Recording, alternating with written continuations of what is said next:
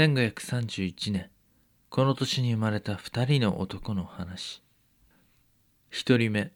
イギリス・ロンドンの北西の田舎町、ストラトフォード・アポン・エイボンから北に7キロのスニッターフィールド。田舎町の農家に生まれた男の名はジョン・シェイクスピア。二人目はロンドン南東の町、ブロムリー。この町に生まれた男、名はジェームス・バーベッジ。彼らの人生は生涯を通じて決して交わることはなかったのだけれど、ウィリアム・シェイクスピアの姿を見つけるための足がかりとして、彼ら二人の墓を暴いた記録を残そうと思う。農家に生まれたジョン・シェイクスピア。彼は父の生りわいとする農業を継ぐ気にはなれなかった。父の苦労を傍らで見てきたジョンは、農家という自身の努力と基地によってでは抗えない様々なものに翻弄されてしまう運命に一生捧げるつもりがなかったからだ。二十歳の時に少し大きな田舎町、ストラトフォード・アポン・エイボンに移住した。革手袋の職人として自営する傍ら、材木や羊毛の取引、さらには不動産の売買と氷菓子にまでビジネスの手を広げ、25歳と若くして家を購入するまでに成功を収めた。家を買った1年後、1557年、ジョンが26歳の時、彼の働きと才覚からストラトフォード行政区画のエールテイスターに選出された。ちなみにエールテイスターとは、その地区での重量や測量を監視する役割で、物やサービスの売り買いの相場をしっかりと規定、調整する重要な立場である。このポジションは自治体のいくつかの地位の中でも重要なものであった。ジョンの着実なキャリア形成の始まりだった。そしてその年、若い青年実業家ジョン・シェイクスピアは地元で由緒ある豪族アーデン一族その傍系旧家の娘メアリー・アーデンをめとった。結婚後もジョンの昇進は着実に進み、ストラトフォードでは名誉あるグッドマンの称号を得るまでになった。その成功はジョンがカトリックであったがため、その進路を阻む、その進路を阻む者がいなかったといった要因もあったのかもしれない。この年までこの国の王はカトリックの女王メアリ一世であったからだ。翌年1558年11月11日、姉王とは全てが逆。カトリックと真正面から衝突するイングランド国教会推進のエリザベスが女王として戴冠した。翌年に女王は国の宗教はイングランド国教会であると宣言した。だがしかし、この頃の地方はまだカトリック信仰が根強く、人々が危惧したほど女王も強くカトリックの取り締まりなどしなかったため、ジョンにとっては今までとさして変わらぬ生活が続くことになる。ジョンは結婚から4年後、1561年、待望の子を授かった。男の子だった。しかし、生まれてすぐに亡くなった。翌年女の子を授かったが、半年も経たぬうちに亡くなった。初めの子が亡くなってから3年後、1564年、ジョンとメアリは3人目の子を授かった。名をウィリアムとつけ、生まれてから3日後の4月26日にストラトフォード・セント・トリニティ教会で洗礼を行った。この時の教会の記録には、ジョン・シャクスペアの息子、ウィリアム・シャクスペアと記録されている。翌年ジョンは1565年、ストラトフォードの町を代表する14人の参事会員の一人に選出された。そして、無事に成長したウィリアムが4歳になった年、1568年にはストラトフォードの町長となった。ジョン35歳の時である。農家生まれのジョンがその身一つで村を出て、小さい町ながらもそこで手にした大きな成功であった。その若き成功者ジョンの耳に、この国に訪れた黒い風の不穏な噂が届いた。どうやら北の国を追われた元スコットランド女王メアリー・スチュアートがこの国に亡命してきたらしい、と。場所は変わってロンドン南東部の町ブロムリー。ロンドン中心街からは離れた町。商業や産業の中心地ではなかったが、にぎわいのある町でジェームス・バーベッジは育った。裕福な家庭に生まれなければ奉公に出るか、この当時10代前半から働き始めるのは当たり前だった。ジェームズも例に漏れず、大工の見習いとして働き始めた。真摯に仕事をこなし、技術を身につけ、堅実に大工としての腕を磨いていった。20代半ばには見習いとしての下積みを終え、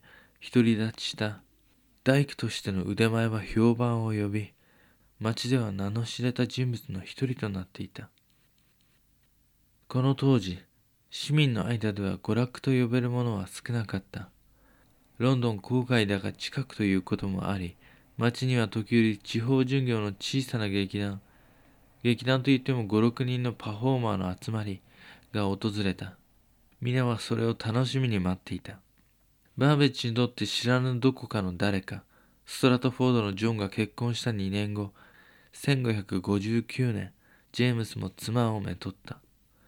妻は商人たちのギルド関係で仲良くなった実業家ジョン・ブレインの妹、エレン・ブレイン。結婚後3年経って亡くなったロンドンのテイラー、トーマス・ブレインの娘である。それから数年後、1564年、この年もジェームスお気に入りの一座が町にやってきた。去年までとは違い、一座はもともと庇護者であったロバート・ダドリーがレスター伯爵となったため、レスター伯一座と名を改めていた。しかし、かのレスター伯の一座と改められた劇団の地位は特に上がるものではなく、時折伯爵からもらえる報酬だけでは足りず、彼らはその日暮らしの生活で地方を回っていたようだった。この時のジェームズはその大工の家業とは別に新たなビジネスを考えていた。パフォーマーへの興味もあり、彼らの見せる演劇というものを商売として成り立たせることはできないかと思い立つ。以前から巡業でよく町を訪れていた一座と仲良くなるにつれ、内情を知ることとなったのも要因の一つであった。彼らはどこかの貴族や有力者の庇護のもと、そのパーティーや催し事で余興として歌や芝居をし盛り上げたり、それがない時は地方を回って宿屋や飲み屋、屋外を使ってショーをし、小銭を稼いでいた。何かの職に就かない成人は不老者とみなされ、罰せられることもあったため、表立って活動するパフォーマーたちは、誰かの庇護の名のもと、丘会劇団として活動していた。それは演劇だけではなく、アクロバットなショーを見せる一座もあったという。そして翌年、結婚から6年後の1565年6月15日、長男カスバード・バーベッジが生まれた。そして2年後、1567年1月6日、次男リチャード・バーベッジが誕生した。バーベッジが次男を授かったこの年、義理の兄ジョンがブロムリーからはテムズ川を挟んできた。ロンドン東のマイルエンドに芝居や見せ物を行う場としてレッドライオン座を建設した。ジェームスの町から歩いて3時間ほどかかる場所であったが、完成時にはジェームズも駆けつけた。そこは舞台と観客席を備えた簡素な場であったが、イギリスに初めてできた本格的にショーを行うための劇場であった。この劇場を義理の兄ジョンが建設するに至った経緯は分かっていないが、バーベッジとの話を契機に経済的に余裕のあったジョンが試しにまずは自分が先に現実化しようと考えたのかもしれない。それまで商業的に成功を収めるようなものでなかった演劇をその域まで持っていくことが可能ではないのかと見出したのはバーベッジのその後の人生からも予想できるからこの時には様々なアイデアを考えていたのだろう。アイデアを形にするには行動が必要だ。バーベッジは思い切ってレスター博一座に加わりたいと申し出ることにした。一座の彼らは演劇で儲けようなんて考えもしていなかった。レスター博の名のもと活動する一座であるが、継続的にレスター博から金銭的なバックアップをもらっているということもなく、それはたまには褒美をもらうことはあったが、儲かる仕事などでは決してなかったからだ。だがそんなバーベッジの新鮮なアイデアに賛同してくれたのだろうか。一座はバーベッジを快く迎え入れてくれた。家族もありながら地方を巡業で回るということをしていたのかは分かっていない。だが数年もしないうちにバーベッジはレスター博一座のリーダーとなっていた。そのことからすると、その才能が開花したか、商売人としての知恵で一座運営のためにイニシアチブを取っていたのではないかと考えられる。そもそも役者たちは商売や金儲けといった面にもともと興味がなかったか、そこまでの能力を持っていなかった。世間的に見れば他にできることのない無職の集まりであったからだ。1572年、バーベッジがレスター博一座を率いるようになって数年、息子カスパードは7歳、リチャードは5歳となっていた。この年、エリザベス女王のもとで新たな法律の制定が始まった。エリザベス給品法の中の不老者処罰法である。これは生産力のない貧民の存在による社会秩序の混乱を就労義務を強制することによって収集を図ることを目的としたもので、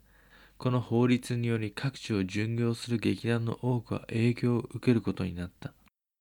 貴族からの講演を得ていない劇団は、より厳しく、ただのゴロつきや不老者と法的に同じ扱いを受けることになり、様々な罰則を受ける可能性が出てきた。レスター博の名のもと、地方を巡業するバーベッジの一座はどうかというと、正式な書簡や許可によって庇護を受けていたわけではないからもちろん例外ではなかった。しかし逆に正式に許可を得たならば以前よりも法的に安全となるチャンスでもあった。この法律の制定に際しバーベッジは即座に行動に出た。一座のためにパトロン、レッサー博ロバート・ダドリー宛てに手紙を書いたのだ。独立した団体として機能できるように、また合わせてロンドンや他の街を制限なく行き来できるように、伯爵家の直接的財政的さらなる給付は望まないので、そういった団体として認めてほしい、と。バーベッジは一座のリーダーとしてレスター博にも認められていた。後にレスター博ロバート・ダドリーはバーベッジについて、外見はハンサム、物腰は魅力的、正直で気が利いて、基地に飛んでいた。と語り、演劇面での魅力だけではなく、そのビジネスマンとしての一面も評価していた。翌年1573年の地方巡業では、ロンドンから離れ、ストラトフォードまで回ったという記録が残っている。そして1574年5月10日、以前のバーベッジからの嘆願にレスター博も動き、バーベッジ率いるレスター博一座に演劇を行う一座として初めて王立許可が与えられた。演劇に強い関心を持ち、感激の好きだったエリザベス女王、そして彼女から特別に寵愛を受けるレスター博ロバート・ダドリーのおかげであったと考えられる。イギリス領土内において自由にコメディ、悲劇、感想、舞台演劇などの演奏を行っても良いという許可である。これからは地方巡業の際のトラブルも少なくなる。また、この令状には今後、この許可さえ得られれば、その他の一度も恩恵を受けることができるという重要な側面があった。それまで地方当局が戯曲を非難したり、上演を制限、却下したりすることができた。しかし、今回の令状により、この権限はチェンバレイン教と王室祝宴局長のみに与えられた。役者一座たちが彼らの演劇について承認を得たならば、地方の検閲なしでイングランドのどこでも上演することができるようになった。この令状はレスター博一座、そして後に続くであろう他の一座に、イングランドにおける演劇の様々なドラマを創造する自由を与えたのだ。レスター博一座はこの年、宮廷でのクリスマス公演を行った。それまでもイギリス各地を巡り名を馳せてきた一座であったが、バーベッジが加入してから初めての大きな栄誉であった。しかし、バーベッジの演劇をビジネスとして成功させるという目的はまだまだ。栄誉を得るのがビジネスではない。彼はずっとその先を見据えていたのである。